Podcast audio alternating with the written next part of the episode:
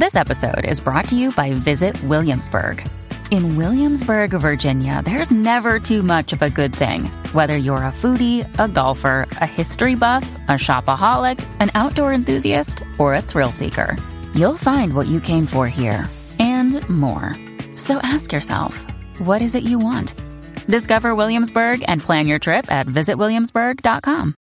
You heard that safe drivers get rewarded with Snapshot from Progressive, so you went online to check it out. But then you saw an ad for a vintage baseball cap, and now you find yourself checking the stats of that team's second baseman in 97, wondering why his stolen base total dropped after his rookie season. Wonder how much his rookie card is worth. Yes, they said it was easy to save money with Snapshot from Progressive, but they forgot about the rest of the internet. Progressive Casualty Insurance Company and affiliates. Snapshot not available in California, North Carolina, or from all agents. Ghost in the Night with Phil Sams.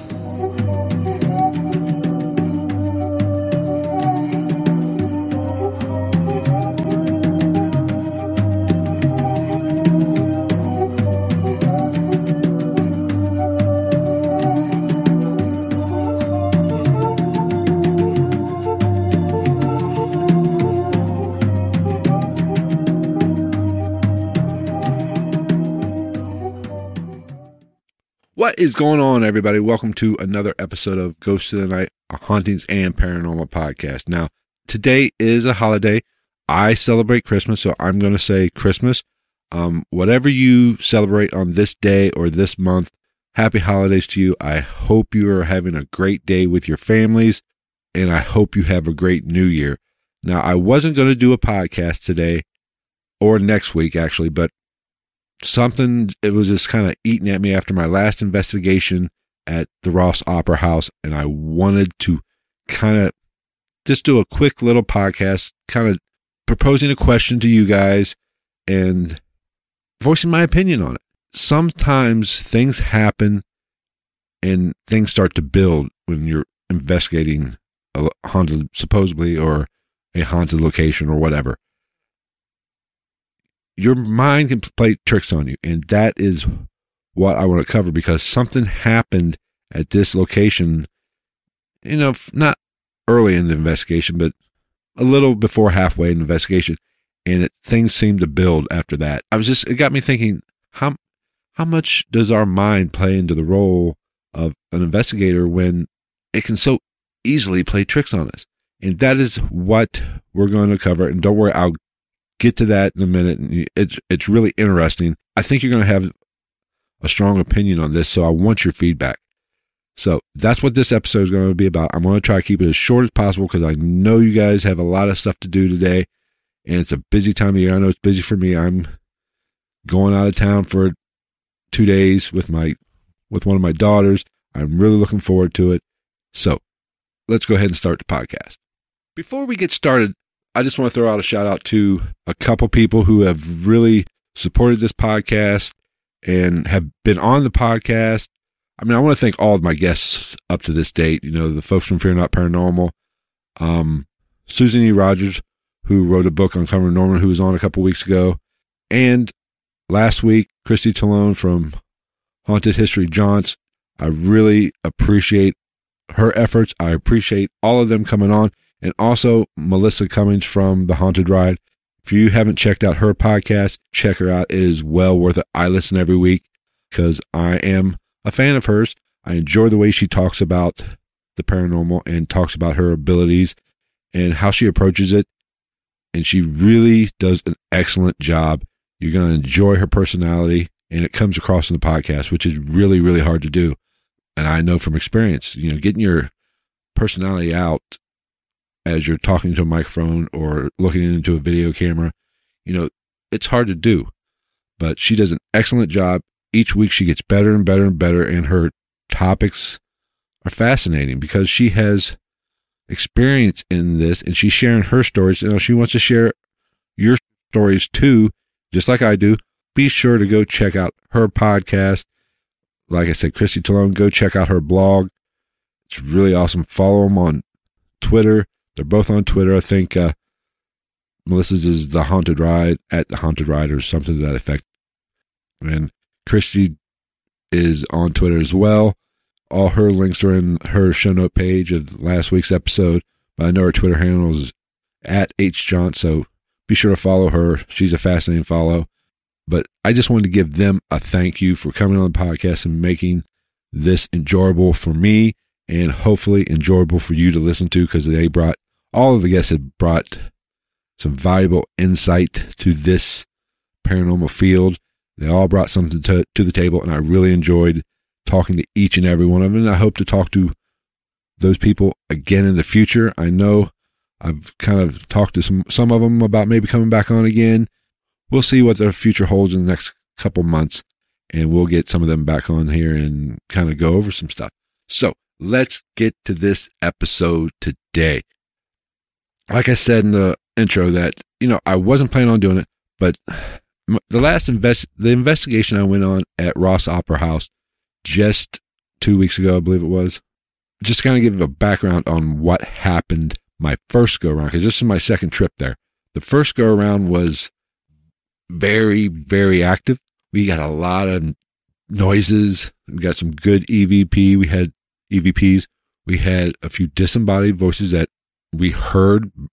And also, I took a still photo that was baffled me at the time. Appeared to be a shadow figure. And what really made that, if you listen to that episode of the podcast or saw the video on YouTube, what made that photo so intriguing was the fact that there has been reports of a shadow figure walking along the back between the male and the female bathroom. And that is exactly where I snapped this photo. And uh, on reviewing the photo a day or two later, there what there stood what appeared to be a shadow figure. It was a little transparent so you could see through it. It was a compelling piece of evidence that I couldn't debunk. And that's why I was looking so forward to going back to this location again and kind of trying to debunk it, trying to replicate it in some way, shape, or form. So that was my main goal with this investigation was to hit that area extremely hard, try to replicate that photo and see if I could catch it again or not catch it, which would even validate validate it even more. And some of the people who have seen the photos are, you know, they're fascinated by it. I mean, it does appear to be a full fledged shadow figure. Like I said, I wanted to really take the time and put my efforts into debunking or proving that piece of photo evidence. I took, I replicated the photo several times with the sa- exact same photo.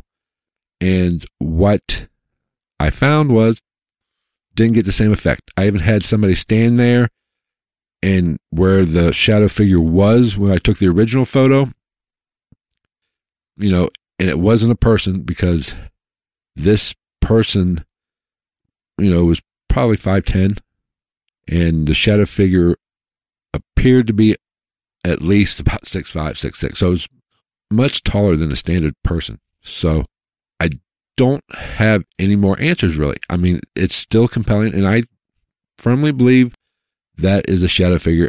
I mean, it just it's very fascinating. Head over to my Twitter account. You know, my Twitter handle is at night underscore ghost, or you can go over to Facebook. It's there as well, and you can find that at Ghost in the Night. Let me know what you think. Look look at it closely. Look at it on your computer. That way you can blow it up. Let me know what you think. I mean, it appears to be a shadow figure. I don't know if it truly is a shadow figure, but I tried to debunk it every way that I could think of at that time, that that night, and couldn't. There's no plausible reason for that to appear there. So it's really compelling, and go check it out and let me know what you think. Now let's get to this episode's main topic. This investigation, you know, was weird in a way. It started out real slow. And I'm just going to hit the highlights of this investigation. I will do a, once I review all the evidence and really dive into it, I'll kind of do another episode solely on what we caught on this location at this particular, on this particular evening.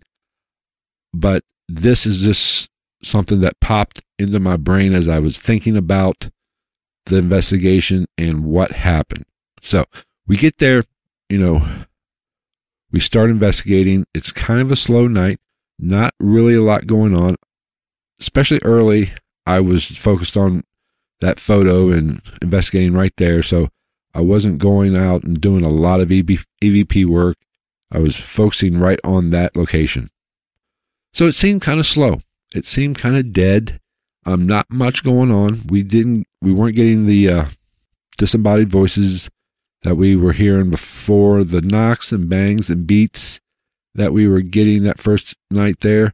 We weren't getting that night. We were playing trigger music as well because it is an opera house and trying to get some activity sparked up that way. Not really much going on.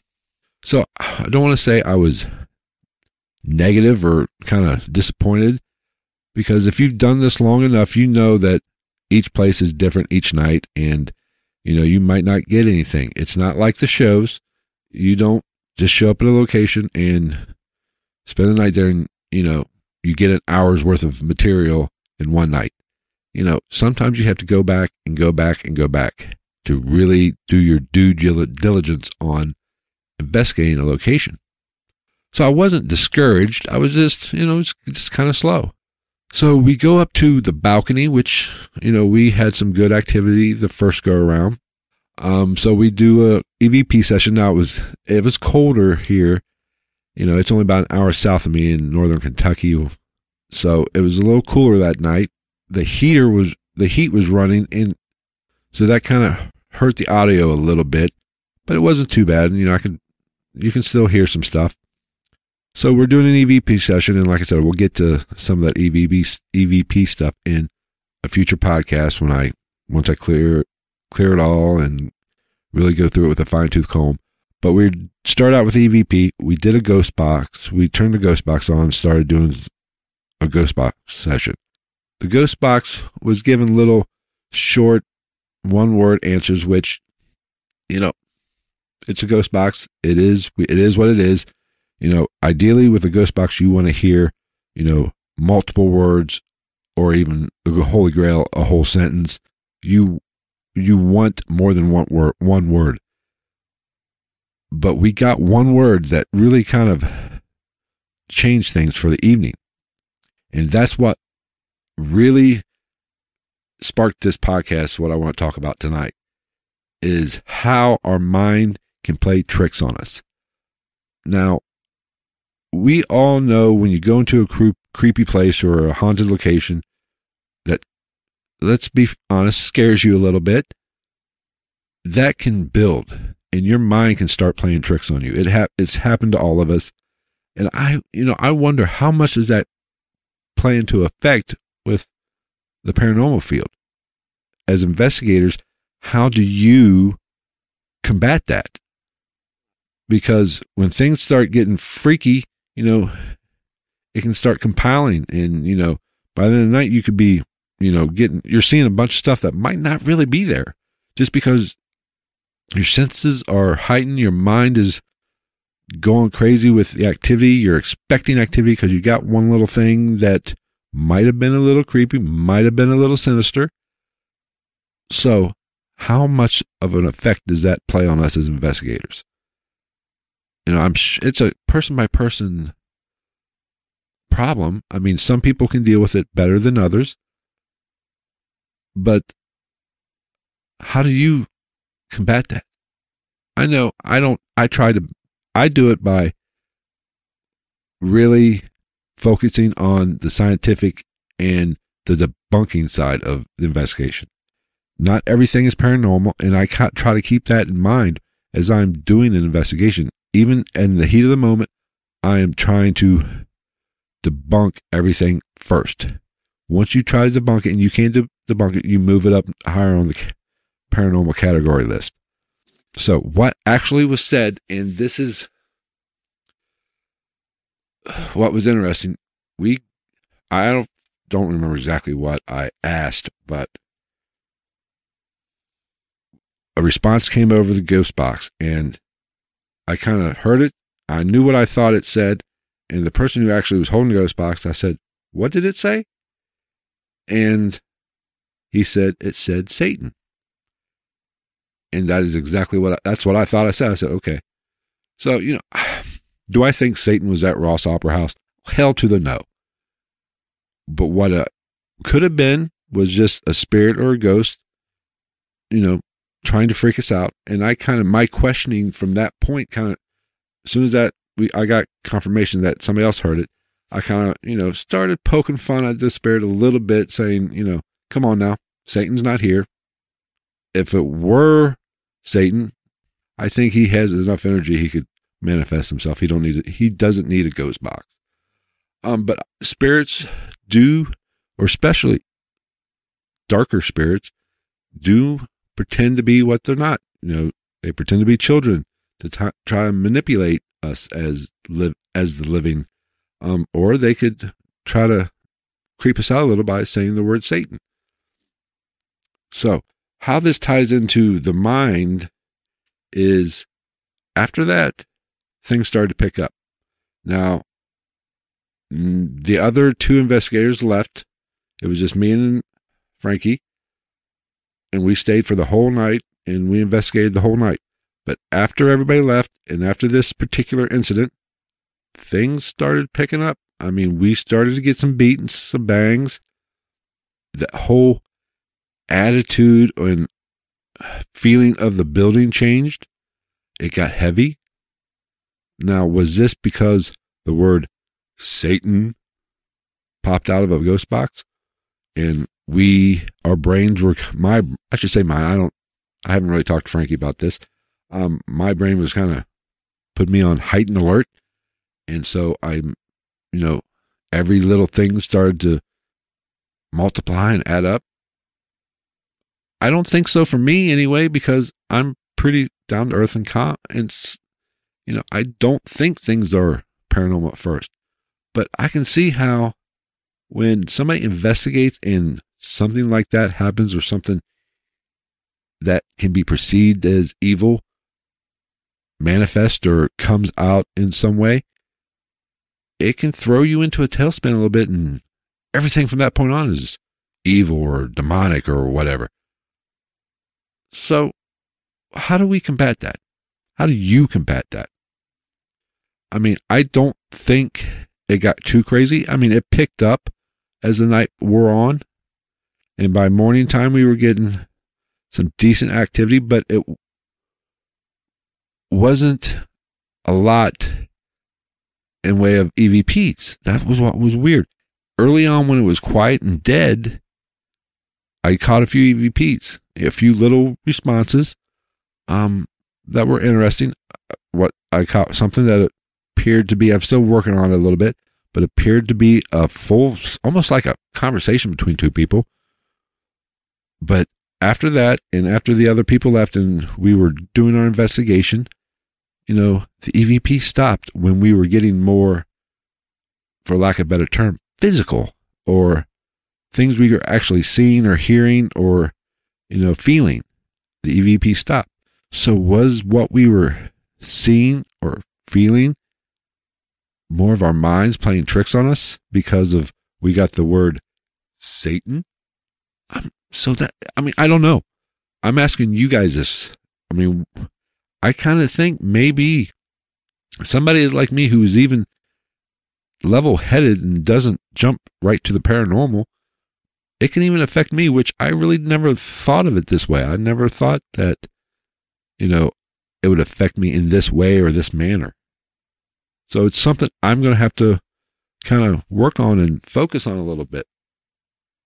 I don't, it, it's, it's perplexed me. I don't know. Um, so I will go through the evidence. I've kind of half-assed it a little bit on the latter part of the audio because, you know, I haven't caught a lot so far. After that ghost box session, the EVPs kind of dried up, so I've kind of breezed through them. I really haven't dug into them a lot and overanalyzed them. Um, I'm going to continue that, and something might be there that I just haven't heard on the first go around. But we'll see.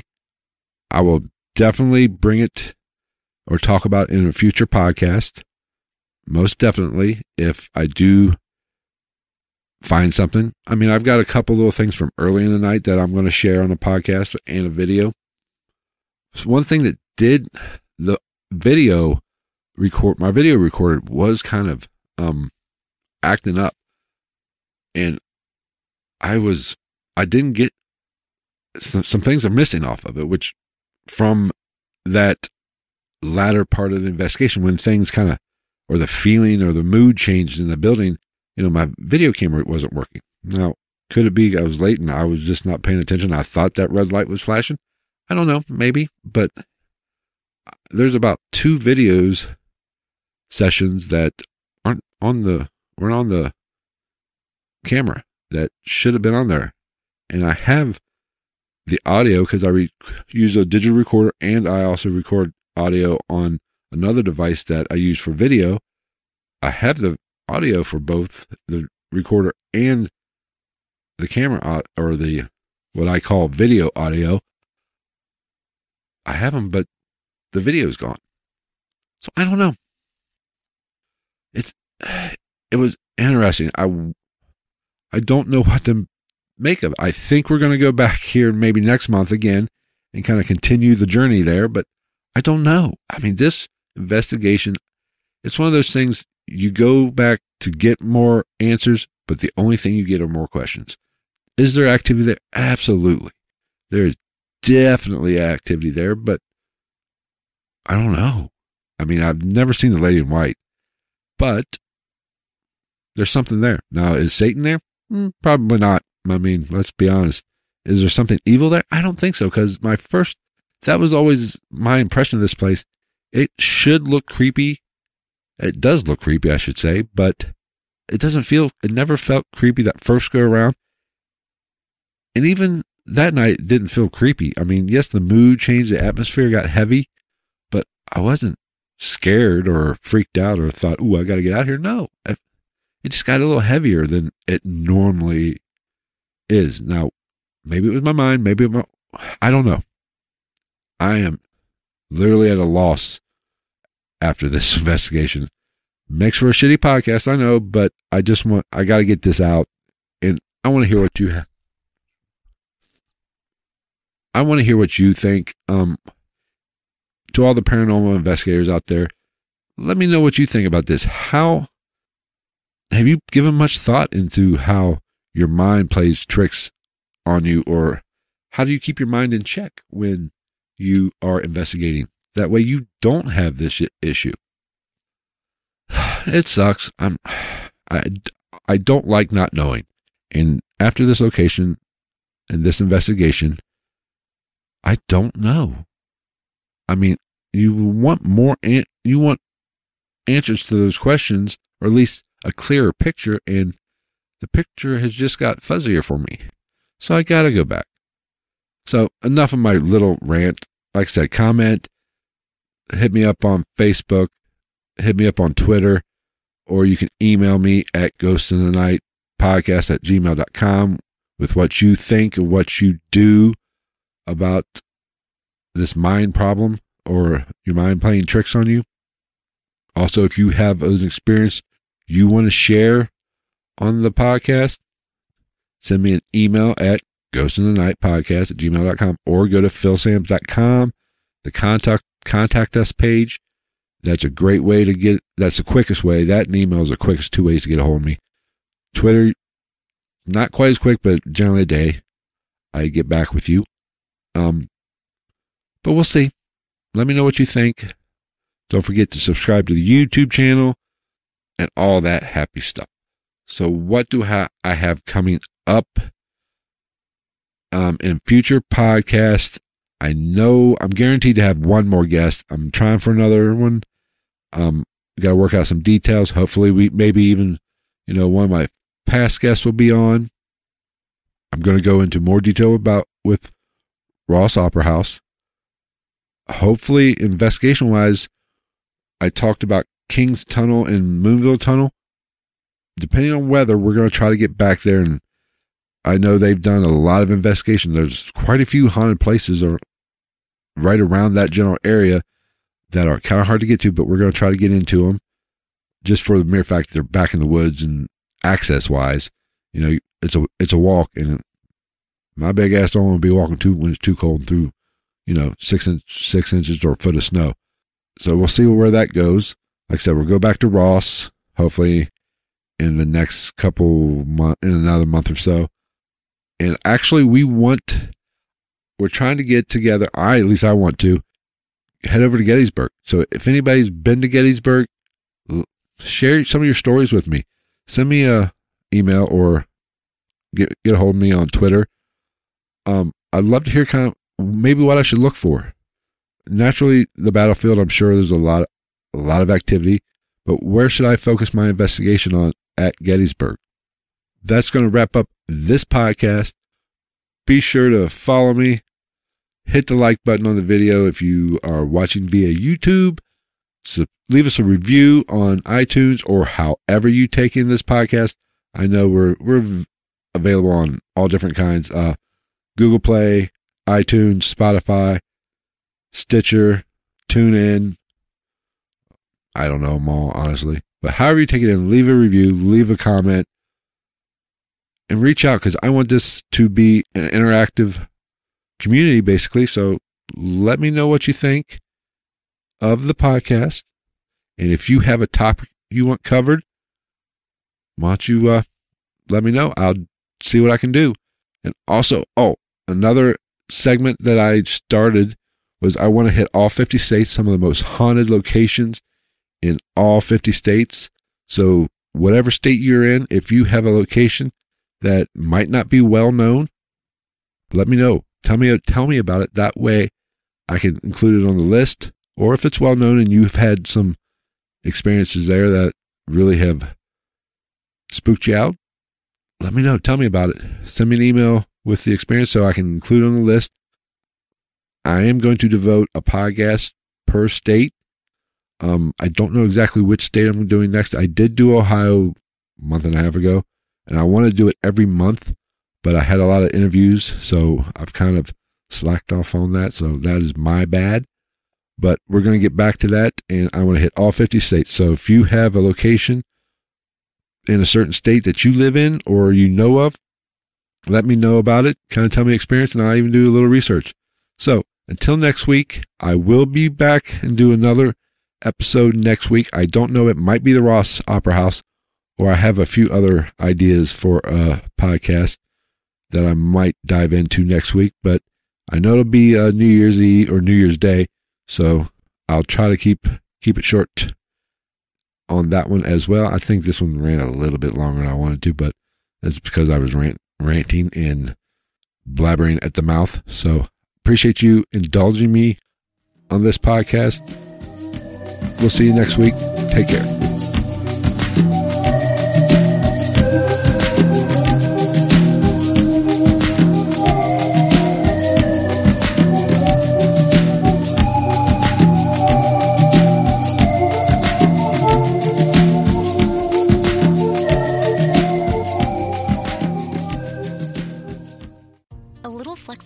Can go a long way.